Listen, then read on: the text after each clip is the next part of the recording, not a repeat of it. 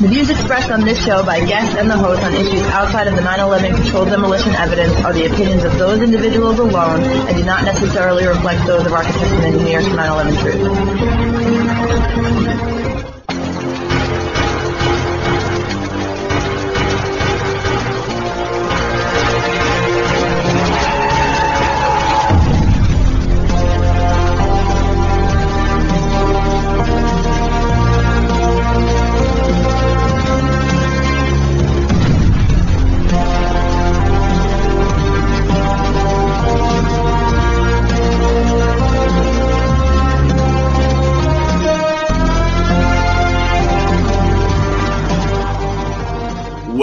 Welcome to 911 Freefall. I'm the host, Andy Steele. Today we're joined by Larry Cooper. Larry is a structural engineer and an advisory board member for AE 911 Truth. He has 40 plus years of consulting engineering experience related to the structural design and construction of major wastewater treatment facilities and highway and railway bridges. He has a master's degree in structural engineering from the University of Illinois Urbana he is also a dedicated project due diligence volunteer, which, of course, is sharing the World Trade Center evidence with engineering chapters all across the country. Some very important work there, led by Roland Angle, our CEO. So let's go ahead and add Larry into the stream here. Larry, welcome back to 9 11 Freefall. Yes. Hello, Andy. I appreciate having this opportunity to talk with you and your listeners. Yeah, exactly. Well, we're on video now, so we're all looking right at you. How does that feel? All right. well, hi, everybody.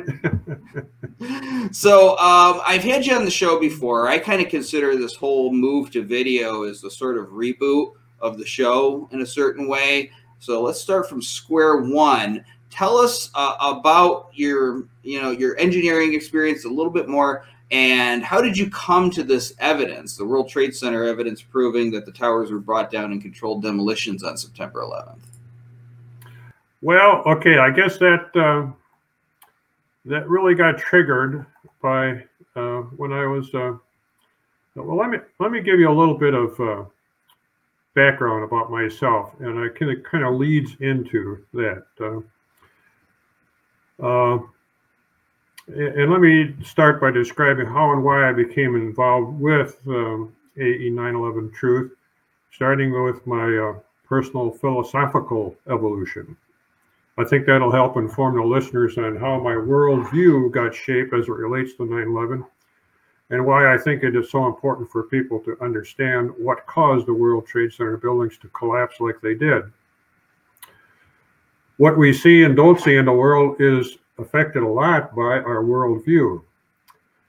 I grew up in what was then rural Wisconsin, cows all around.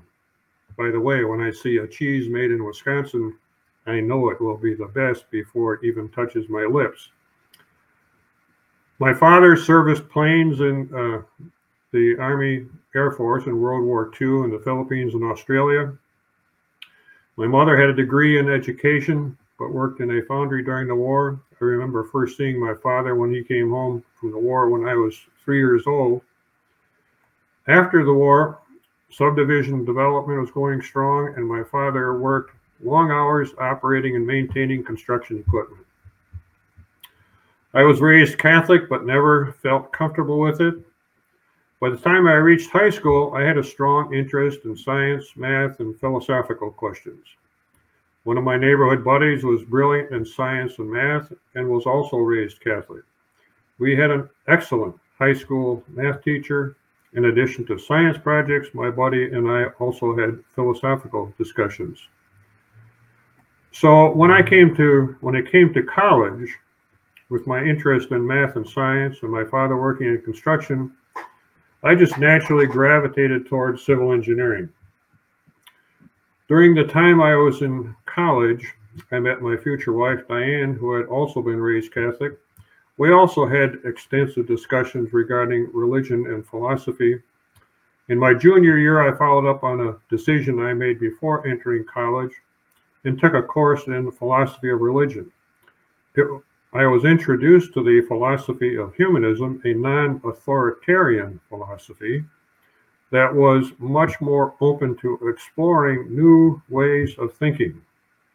It became very appealing to Diane and I, and we adopted it. Upon receiving a bachelor's degree in civil engineering from the University of Wisconsin in 1967, my first job took us to a consulting firm in Urbana, Illinois. While there, I attended the University of Illinois and earned a master's degree in structural engineering in 1970, as you mentioned earlier. And by the way, I just saw a news report today that the University of Illinois Engineering Department was ranked number one in the nation. A few months into my first job in that consulting firm, a Palestinian joined our structures design group. He was also attending the University of Illinois part time, working for his PhD in structural engineering. This was a few months after the Six Day War in 1967, when Israel took control of much more Palestinian territory. Thanks to my Palestinian colleague, that was also the beginning of becoming much more involved about, or much more informed about what many people now recognize as the colonizing of Palestine. Since that time, we became more and more active in supporting the human rights of Palestinians and more aware of the power and influence of special interests regarding the Middle East.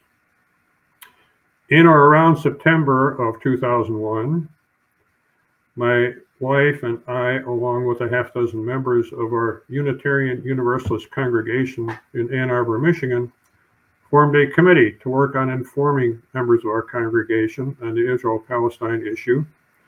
That was the beginning of a much more active and organized level of engagement involving strategizing, organizing, bringing in local, national, and international speakers, engaging the congregation, collaborating with other groups in the area, and our national organization.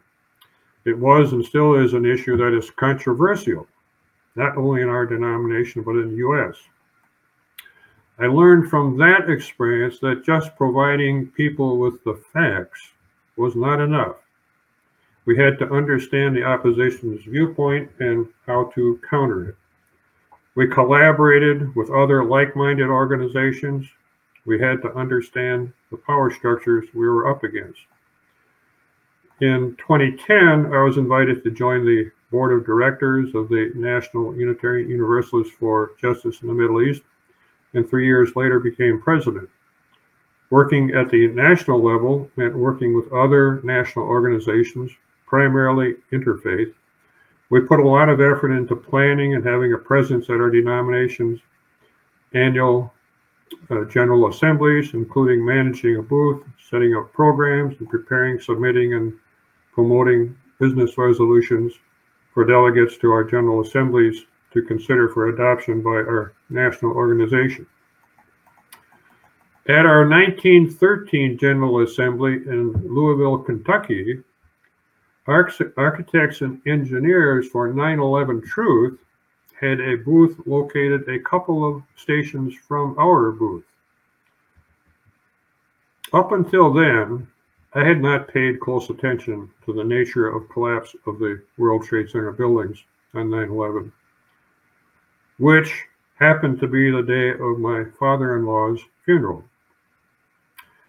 I was busy those days working on behalf of Palestinian human rights.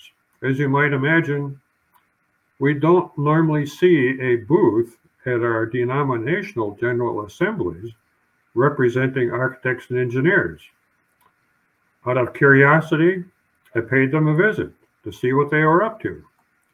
Well, it was only a matter of a few minutes of discussion and watching a video of Building 7 collapsing that got my attention.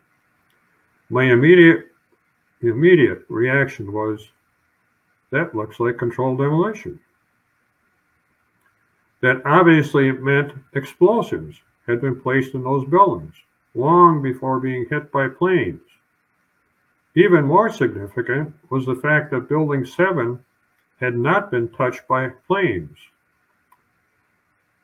My previous 45 years of reading, studying, observing, and activism related to U.S. involvement in the Middle East suggested to me that there was more to the story than the prevailing narrative was telling us. So, after a little more research, I decided that the work of AE 911 Truth warranted my endorsement and support. I submitted my credentials. They confirmed I had a degree in structural engineering from the University of Illinois and added me to their list of endorsers, which at that time I think was around 1900. I then started contributing to AE 911 Truth and receiving emails with more information. It wasn't until 2017, after I stepped down as president of UUs for Justice in the Middle East, and while still adjusting to the sudden pancreatic cancer related passing a few months later of my wife Diane of 50 years, that I started becoming more actively involved with AE 911 Truth. In late 2017, I started connecting with Roland, who was leading the launching of Project Due Diligence, and who, of course, is now our president. Backing up a bit, uh, in 2015, my wife and I started spending winters in Florida, purchased a house there, and became snowbirds, spending summers in Michigan and winters in Florida. We joined a second Unitarian Universalist congregation in Florida. That, that congregation had forums prior to Sunday services. In early 2018, the forums coordinator asked me if I would do a forum about UUs for justice in the Middle East. I indicated that I had shifted my primary focus to understanding what caused the World Trade Center buildings to collapse on 9 11 and asked if I could give a presentation on the collapse of those buildings instead. She agreed, and we proceeded to schedule it. At that time, I was just starting to get involved with architects and engineers, but not yet in any official capacity. With the aid of a member of the congregation who was familiar with PowerPoint, I prepared a presentation using a lot of materials from AE uh, 9/11 Truth's website. I was going to be making this presentation from my personal perspective, not representing AE 9/11 Truth. I did, however, run it past Roland for a cursory review. I gave the presentation in early March. There was enough interest generated that the forum people agreed that I should give a second presentation a month later for the benefit in part of some skeptics who didn't come to the first presentation. Between late, uh, moving on then, between uh, late uh, 2018 and early 2020, as part of our Project Due Diligence campaign, I reached out to Michigan, Florida, Georgia, North Carolina branches of the American Society of Civil Engineers attempting to get on their schedules to make presentations. I also reached out to the professors of structural engineering at the universities of Wisconsin and Illinois, where I earned my bachelor's and master's degrees in addition, uh, in addition to the University of Michigan, Ann Arbor, just 25 miles from where I lived in Michigan. In late 2018, we learned that ASCE scheduled a Forensic Engineering Conference for late November in Austin, Texas. Uh, this happened to be about the time that I was planning to make my annual trip from Michigan to Florida. So I adjusted my route to travel to Florida by way of Austin. There I joined the team Roland had put together to reach out to conference attendees and encourage them to attend a presentation Roland had prepared to give in a nearby hotel. This turned out to be the first of several ASCE conferences in which we attempted to garner the attention of practicing structural engineers and expose them to the true cause of collapse of the World Trade Center buildings. While many attendees showed significant interest when we talked with them in the hallways, getting them to attend our presentations was a bit more challenging.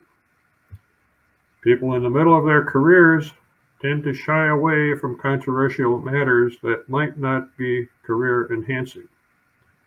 However, those who did attend our presentations did not disagree with the evidence or conclusions we presented. By the time we got to our third national ASCE conference in Miami in October of 2019, it appeared that ASCE officials were anticipating our arrival. They were clearly concerned over their members learning the truth and threatened to have security remove us from the building if we continued to distribute flyers. If they were confident that they could prove there was something wrong with our presentation, most people would have thought that they would encourage people to attend our presentations and point out any flaws they could find in our presentations. They apparently were not confident they could do so. In 2019, a major milestone in our quest for exposing the truth occurred.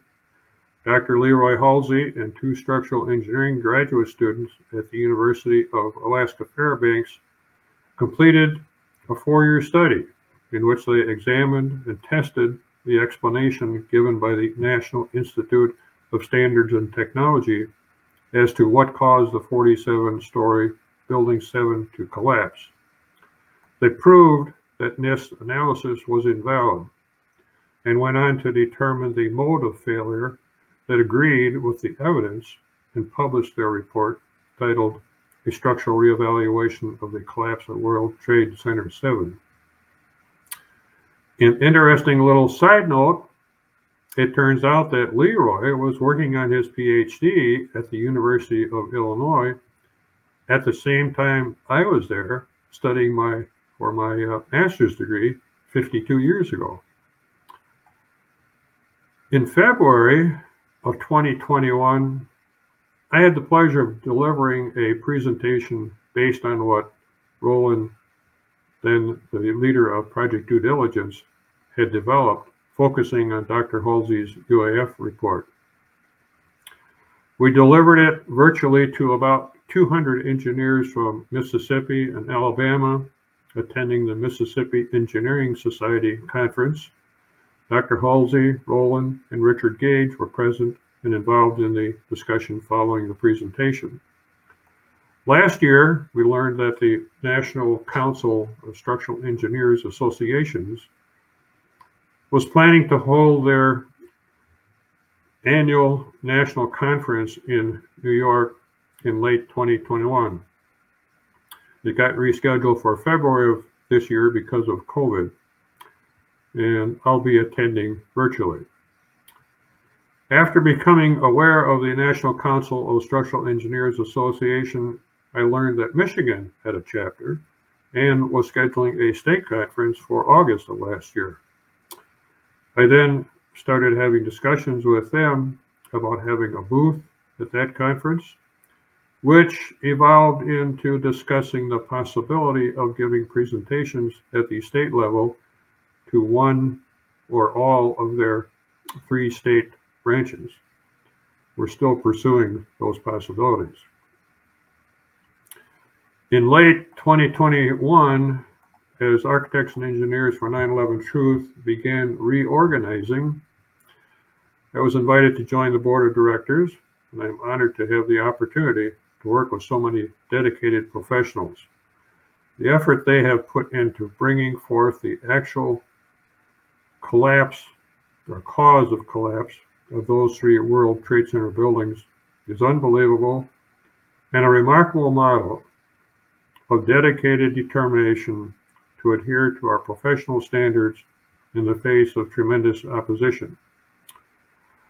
The public has a right to expect those of us who have the expertise to understand and explain what really caused those buildings to collapse on that horrific day and to, and to inform them of the truth, regardless of how much resistance we are up against. I am humbled by their dedication and look forward to bringing the experience I have gained over the years toward exposing unwanted truths that the public needs to be aware of.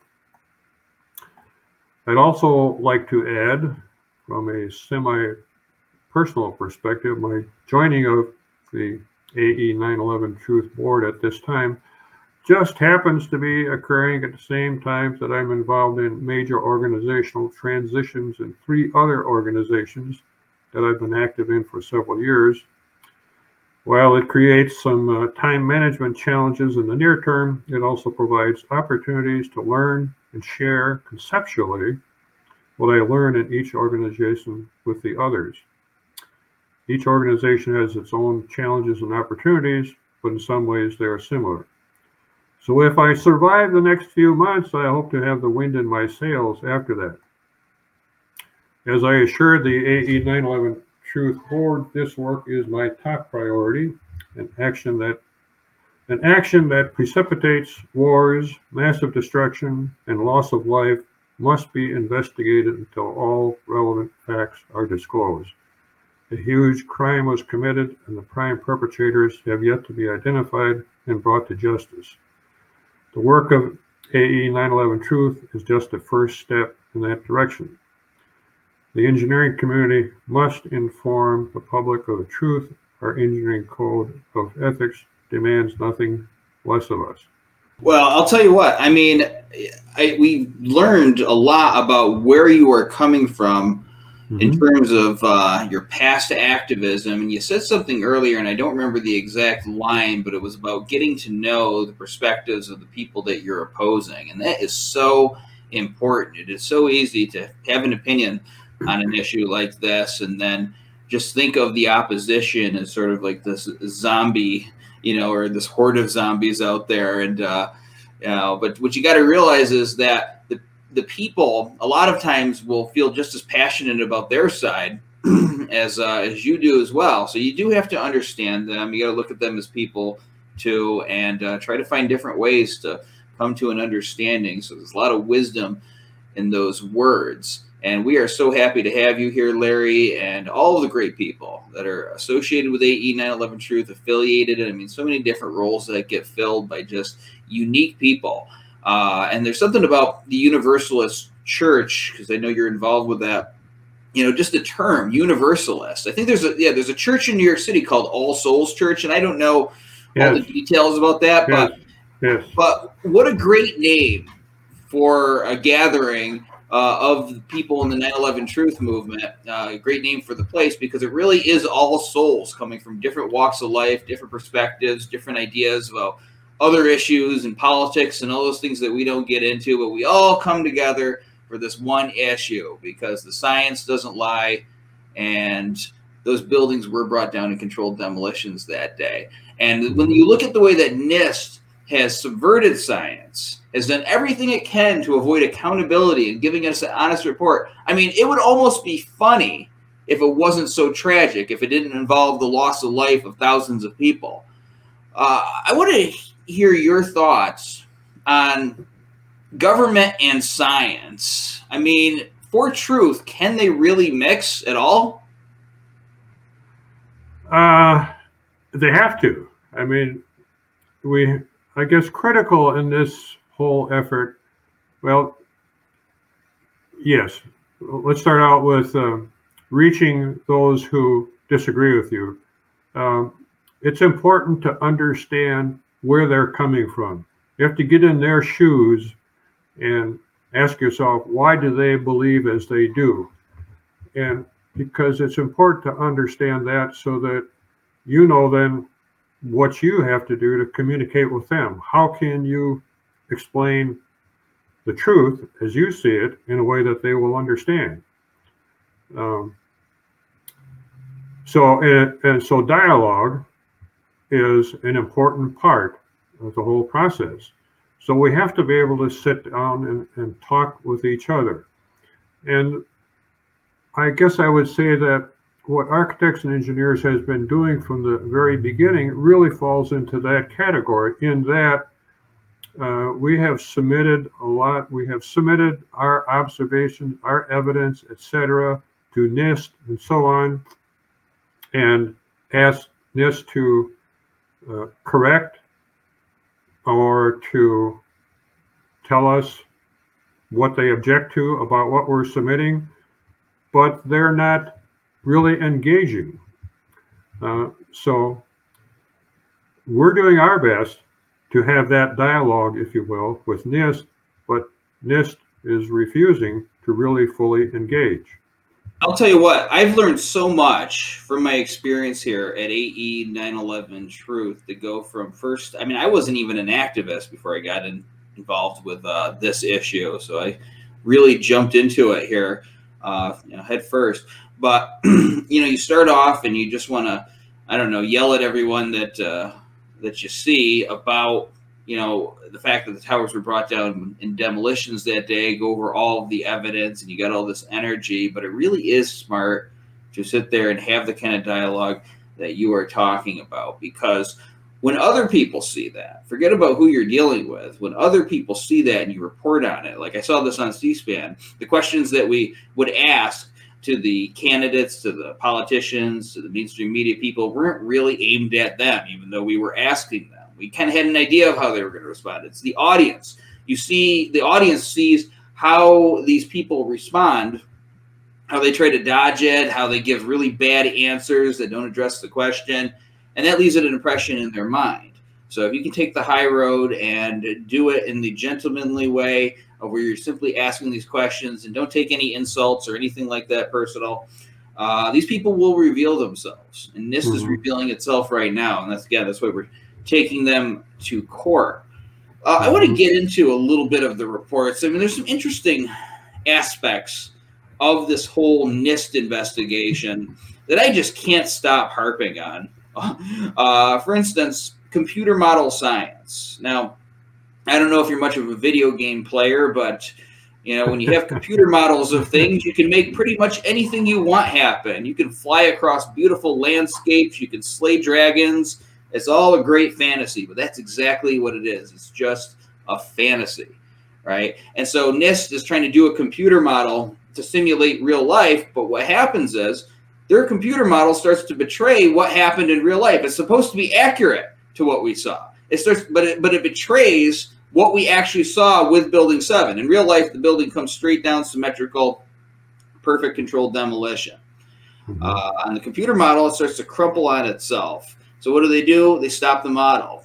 They only go up to the point of collapse initiation. Same thing with the Twin Towers, too. And of course, a lot of people died as a result of what happened after that collapse initiation. So it's pretty darn important. Uh, I do want to get your thought as an engineer about these computer models, this situation, and the fact they did they just stop right when the models betray what we actually saw in the videos.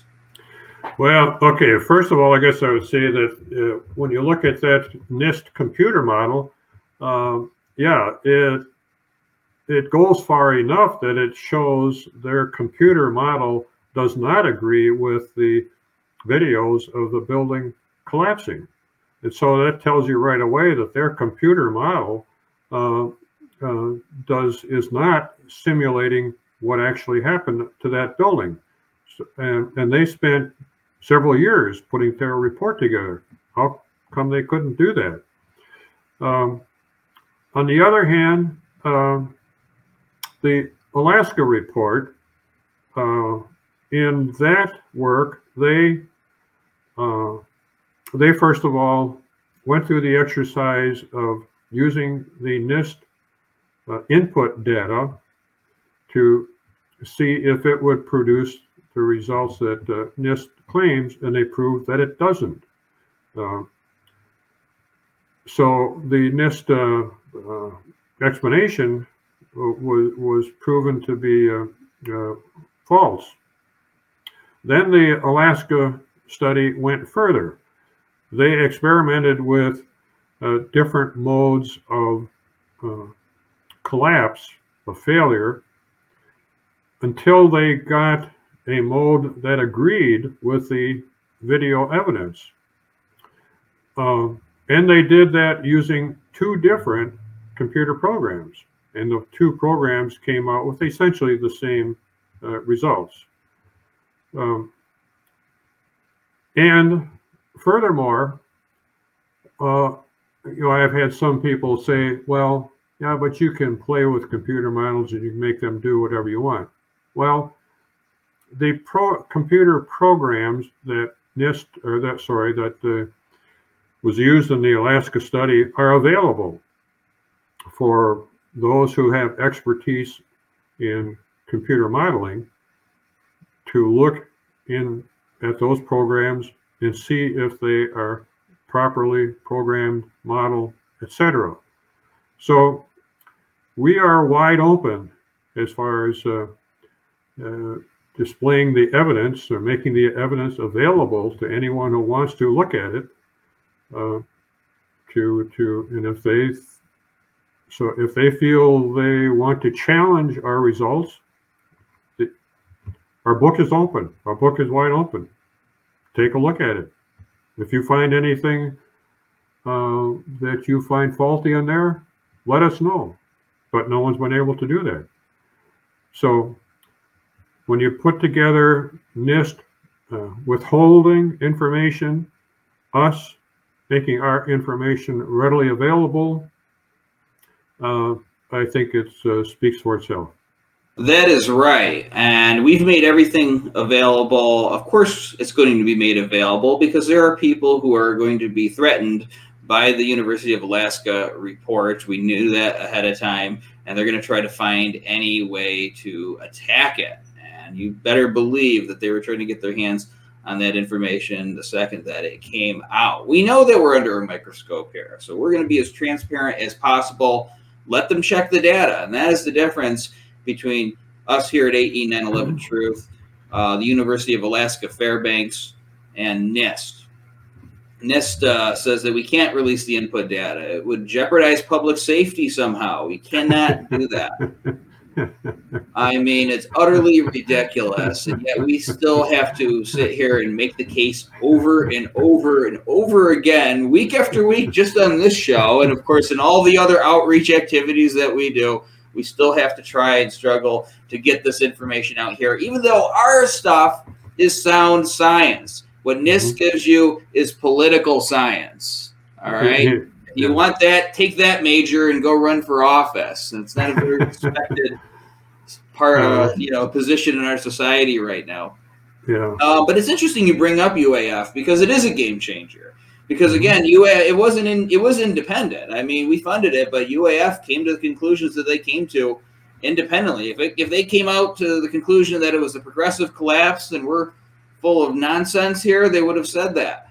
And again, that input data is out there for anybody to check. So, what does it say to you? How much of a game changer was it when this UAF report came out? Uh, and it's coming actually from a reputable university and a very reputable engineering department. Well, yeah, the UAF report really that's sort of uh, that was sort of a a big picture look, another look. I mean, even prior to the UAF report uh, coming out, there was other evidence that made it clear that uh, the NIST claims were false. For example, um, I think it was David Chandler who uh, charted the uh, rate at which Building 7 was coming down and showed that it came down uh, very close to the rate of free fall. Well, that's coming down at the rate of free fall is impossible if there's any structure uh, in the lower elements of the building resisting the collapse. So it tells you that the supporting lower structure basically vanished, essentially was disabled, uh, all within a few seconds. Well, two or three seconds. All of the columns in the building. Uh, and uh, well, okay, so that was that was one element, um, and then there is uh, there are some others also, but the uh, well, part of the okay, getting back to the Alaska study, uh, one of the claims, first of all, before the study, one of the claim, one of the claims that NIST gave in their their analysis, uh, which seems absurd on the surface, they were looking at floor 13, which is a floor that was exposed to a lot of fire, and they're looking at several beams that framed into a girder that framed into column 79. The other ends of those beams framed into the exterior wall of Building 7. NIST made the assumption that the ends of those beams that framed into the exterior wall were fixed insofar as movement goes, uh, resulting from thermal expansion. And that all of the movement uh, was, was therefore occurred at the girder they were framing into, and that girder was pushed off of the bearing pad at column 79. Well, that's a ridiculous assumption made just without doing any heavy analysis, just a basic understanding of structural elements. The exterior wall is, first of all, going to be quite flexible. It's not a fixed object. And the if there the point of zero movement, if you will, in the building as it's heating up due to fires it's not going to be at the exterior wall. It's going to be somewhere in the interior of the building. So the but the only conclusion you can come to is NIST artificially made that assumption to produce a results that was going to support their conclusion. So they had a conclusion before they did their analysis. Uh, now, when the Alaska study was done, they used two different computer models and let the computer models uh, show how the building floor moved, what the uh, the expansion resulting from fire, how much movement occurred in different areas of that floor. And of course, that showed that the movement at this interior girder and column were nominal, less than an inch, whereas NIST claimed it was like six inches. Uh, so that is a, was another key element in the Alaska study. Uh, also, going through the Alaska study, along with some manual calculations, um, NIST claimed a progressive collapse starting at column 79. That was in the northwestern area of the building. And that as that column uh, and the floors collapsed in that area, that of course distributed uh, load to the surrounding columns, uh, leading to their collapse, that would cause a uh, when you watch the video of the building collapsing, you should then see that area of the building coming down first, and then the collapse progress across the building. And you should see the building tilting to one side because the uh, exterior columns uh, near that area are going to collapse before exterior columns on the opposite end of the building. That's not what happens. It all comes down uniformly across the entire width of the building. Uh, so it was clearly, uh, as we say, a global collapse, not a progressive collapse. So their their basic explanation is uh, just doesn't stand up to common sense. It doesn't stand up to a detailed computer analysis. Yeah, you know, and I was thinking about this last night, and this is a question I don't think anybody in the truth movement has asked, to my knowledge. I don't know everything that's going on out there, but after build or after September 11th and after this report came out, they said we have a new phenomenon that brought down this building. It's thermal expansion of beams framing into this girder. The beams expanded, pushed the girder off its seat. Never happened before in history. but it happened on that day. It's like saying, hey, you know, that guy wasn't murdered, his head just fell off while he was walking down the street. It's a new thing. Make sure that doesn't happen to you. Obviously, it's a spit in the face of common sense. But, you know, I mean, there exists thermal expansion. It's a phenomenon. It's not a phenomenon that ever brought down a steel frame high rise before. But I want to know from somebody who's been in the business for as long as you have, you know, you have a fire in a structure uh, let's say another building catches fire. I mean, what putting 9/11 off to the side? What is the most damage that you have seen or heard of thermal expansion doing? Thermal expansion of beams doing inside a building. I can't really say that I have uh, seen uh, anything like that. I don't have a lot of experience in that area. But I will say that uh, there have been numerous high rise buildings over the decades that have been exposed to fires of greater intensity and duration. None of them collapsed like the Twin Towers or Building 7 did.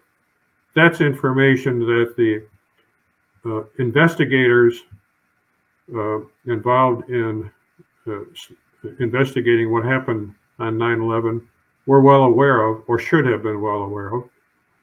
And so, knowing that, then what happened to those three buildings was unique. It's never happened before under similar circumstances. So that suggests something different happened here. It has never happened before. That tells you that we need to take a really close look at this situation.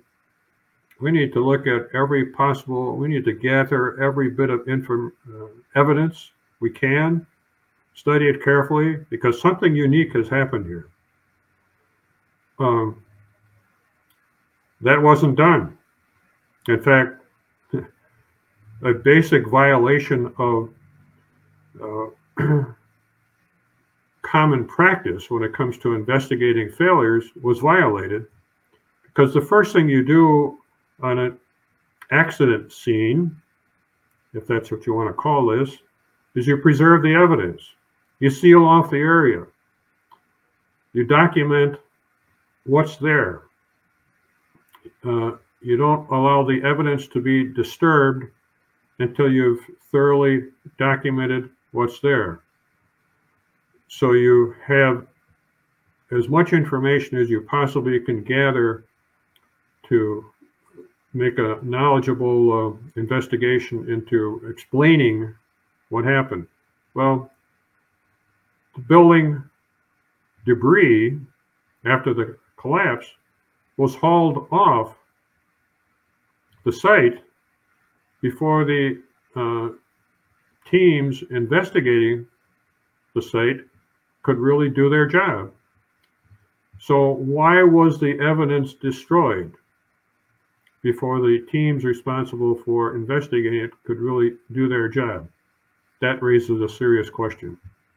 Well, yeah. Now, there are people that are going to say things like, oh, there are rescue efforts going on and we had to pull people out of the debris. But let's just even look at what we have. I mean, we have a picture of John Gross from the NIST investigation standing next to uh, the, the, the Swiss cheese steel there, right in the picture. And of course, they don't bother to do anything with that, even though you have evidence of very high temperatures right there in the picture with him. Let's just look at the rate of collapse here as the building's coming down. Let's look at the impossibility. Let's look. Let's actually look at the free fall, not just acknowledge it because you were embarrassed at your technical briefing. You know, I say this probably every other week, but the case was made for controlled demolition, and uh, well, lost you for a second there. My phone just had to kill I think I left mine in the other room. well, it, it intercepts me when I have my headset on. Okay. It's all right. It's whenever I, I schedule the show, all my friends feel the need to call me. It's like they psychically know that I'm, uh, I'm occupied doing this. But no, the okay. case was made years ago. We have enough to, at the very least, justify a new investigation. But they just want to stonewall. They just want to ignore it. I mean, there is so much ridiculousness. I mean, if you sit and ponder September 11th as much as we do. I mean, for instance, supposedly there's some engineer there on the scene advising the fire department saying that building 7 is going to collapse in a certain amount of time. I can't remember the number of hours, maybe five hours or something like that. And then it collapses pretty much on the money of what he predicted. But when FEMA first looks into it, they say their their uh, best hypothesis has a low like uh, low probability of occurrence. I mean, you have BBC out there reporting it 20 minutes before it happened. I mean, NIST even acknowledges this is a new phenomenon here. This is the first time it ever happened. So you have a low probability event that had never happened before. Yet somebody's on the scene making this prediction. BBC is able to predict it 20 minutes before it happens. Here's the question. Why have why don't we know the name of this engineer? Why not? Why don't they put him out on these shows proposing to debunk people like you, people like Roland Angle, our CEO, but you don't see this person. I mean, it seems like they'd have him right up front, but you don't ever hear this person. Instead, you hear a lot of attacks about conspiracy theories and things like that. Uh, so, again, I'm just saying it's a question who is this person and, and why don't you ever hear them? It seems like NIST would be interested in talking to him, wouldn't you think? But I, that's all you ever hear. Yeah, well, okay, before I address that, let me just make a quick comment regarding the uh, search Uh, uh, uh, process at the site. Yeah, the point about wanting, when it comes to the Twin Towers, wanting to look for any survivors as quickly as possible, that's a valid point. However, Building 7, uh, everybody had evacuated the building. There was no need to be concerned about survivors. So there was no need to remove debris from the collapse of Building 7 in a hurry. Now, getting back to the news media, well, you know, I, I, guess this is where a lot of my background in, in other work uh, sort of comes into play too. And that is, we have a, we have, our mainstream media is a corporate media. Um, it's profit driven. It, in part, plays to what uh, sponsors are willing to support. Uh, just being involved in controversy is not something that uh, perhaps plays well. Um, and when you look at the, there was clearly a lot of pressure put on the media because you saw when you look back at the reporting on the day it happened, as you mentioned, there were some pretty straightforward things that were being reported on.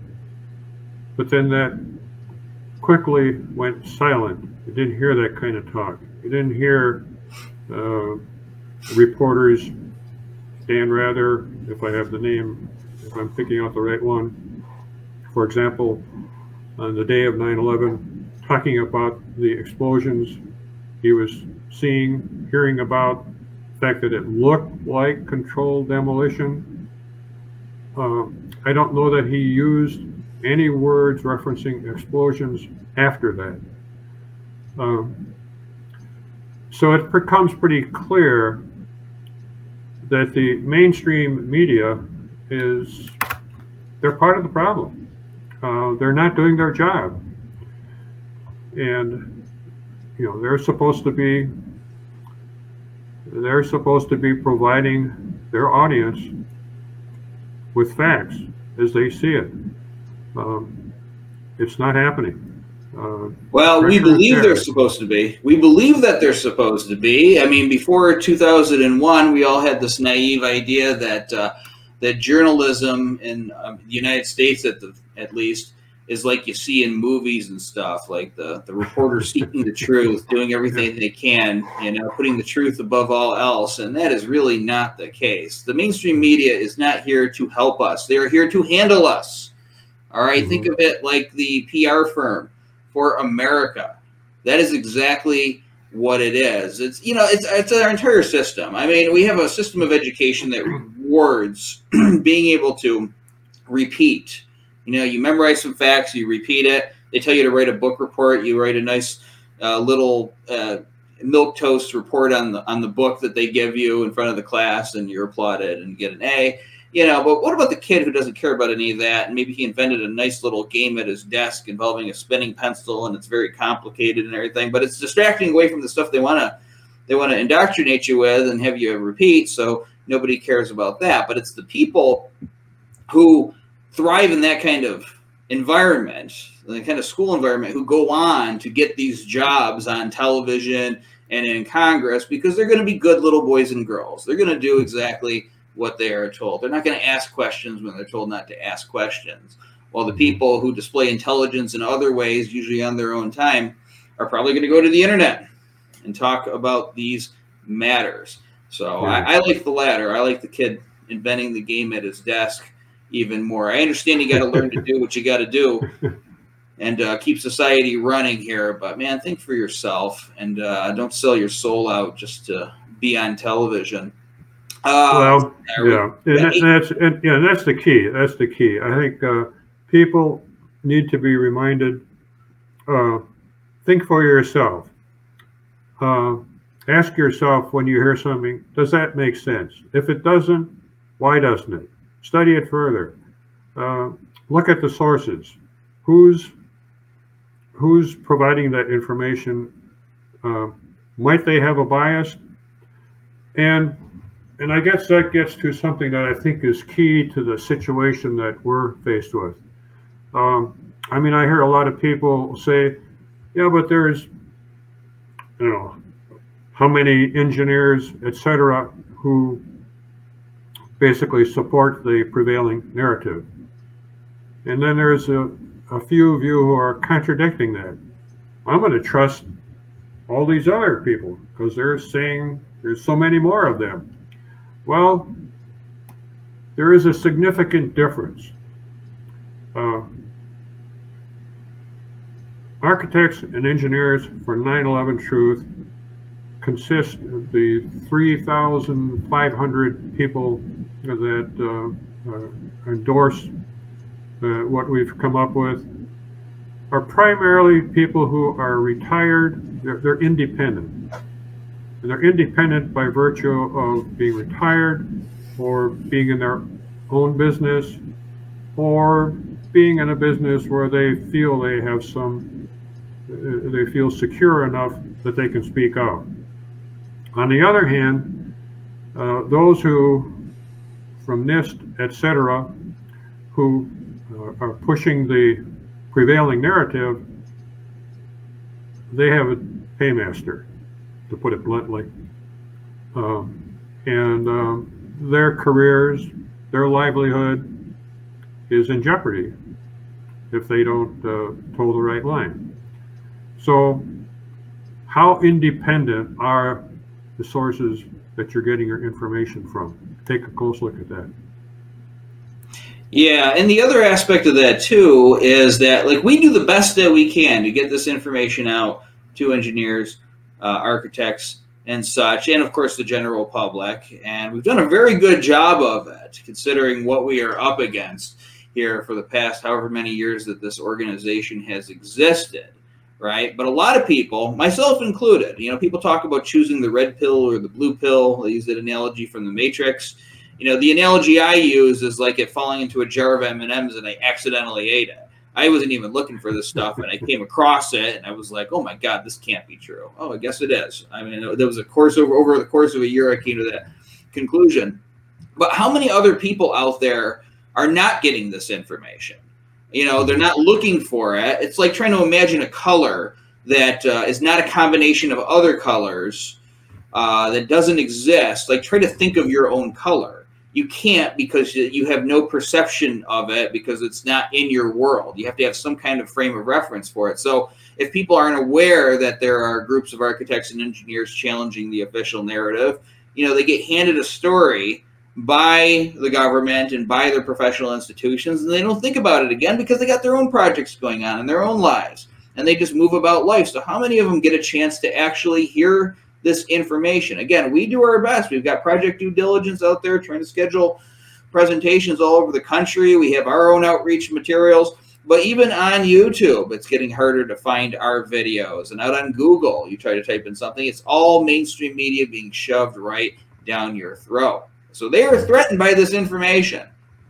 And, uh, you know, who knows how much it's going to escalate in the next year, whether you're going to be able to watch this video on YouTube or not. We got to start looking at alternative mm-hmm. uh, sources of information and places to put these videos as well. But this whole argument saying, oh, there's this many architects and engineers and you've only got 3,500, it is so bogus because if we had the corporate media actually doing a, a fair piece on this issue, covering it in a fair way and giving it the same amount of publicity as some of these contrived issues uh, that they put on the news now, uh, then everybody would have a chance to have an opinion on it. And then I hmm. bet you we'd see a lot more people agreeing with us. So I just throw that argument right out the window when someone tries to throw that at me. Now, we got only about two minutes here. I want you to address that and just if there's any final thoughts that you have for uh, our audience or any other engineers listening. Well, I guess, yeah, I guess I'd, I'd like to make one little point here that uh, uh, uh, one of the challenges that we face too is uh, a lot of people will say, what does this really mean to me? What can I do about it? Even if you guys are right, how is this going to be addressed? What can I do about it? How does it affect me? It's done and passed. Well, they don't really understand what's going on and how this has affected their lives and will continue to affect their lives. So we need a more informed, a more educated uh, society. Uh, people need to be made aware of how this affects them. It may not be obvious, but if you look closer, uh, it does. So, um, so how do we yeah. How do we move ahead with uh, architects and engineers? Well, uh, folks, engineers, architects, scientists, uh, we're going to be working on this for a long time. So get on the right side of history. The truth will emerge sooner or later, and join us in bringing the truth to the forefront, getting the problem addressed, there, there has been a huge criminal act committed. The people behind it have yet to be identified and brought to justice. Um, so until we correct this problem, there is, it's a problem. It's going to continue to affect our lives. Who knows what's going to happen next? So there you go. And we're going to continue to be here standing up against it. Join us, follow follow with us, and uh, basically stand up to them and do whatever you can. You know, use your talents. Everyone's got different ones. Some people may want to do a video podcast. Other people want to uh, write a, an article, news story, and there's probably a million other ways that I'm not thinking of right on the moment here. But just go ahead, and if you're fighting, then you are winning. Larry, thank you so much for all your great work here at AE 911 Truth and for coming on the show today. All right. Well, thank you, Andy. I appreciate having this opportunity and uh, keep spreading the, the word. All right, ladies and gentlemen. So that is it. That's another episode of 911 Freefall. Thank you so much for tuning in, and we are going to see you next week. This program is on every Thursday night on No Lies Radio at 10 o'clock Eastern, 7 o'clock Pacific, and every other Sunday night on BBS Radio at 8 o'clock Eastern, 5 o'clock Pacific. You can also keep track of the archives by going to 911freefall.com.